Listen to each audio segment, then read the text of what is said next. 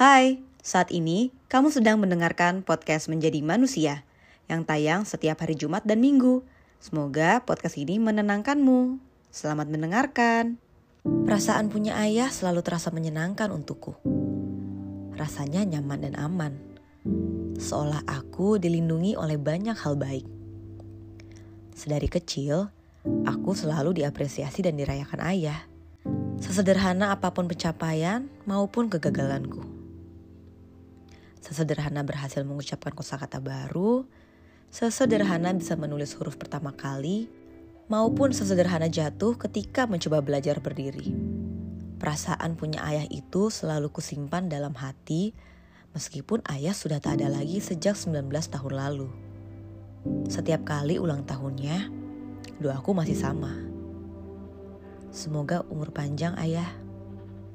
Kataku walau sudah mulai samar-samar lupa suaranya.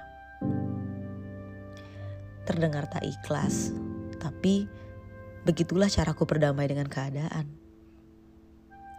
Ayah adalah panutanku. Bagiku, ayah tetap ada dan selalu seindah apa yang selalu ia ajarkan.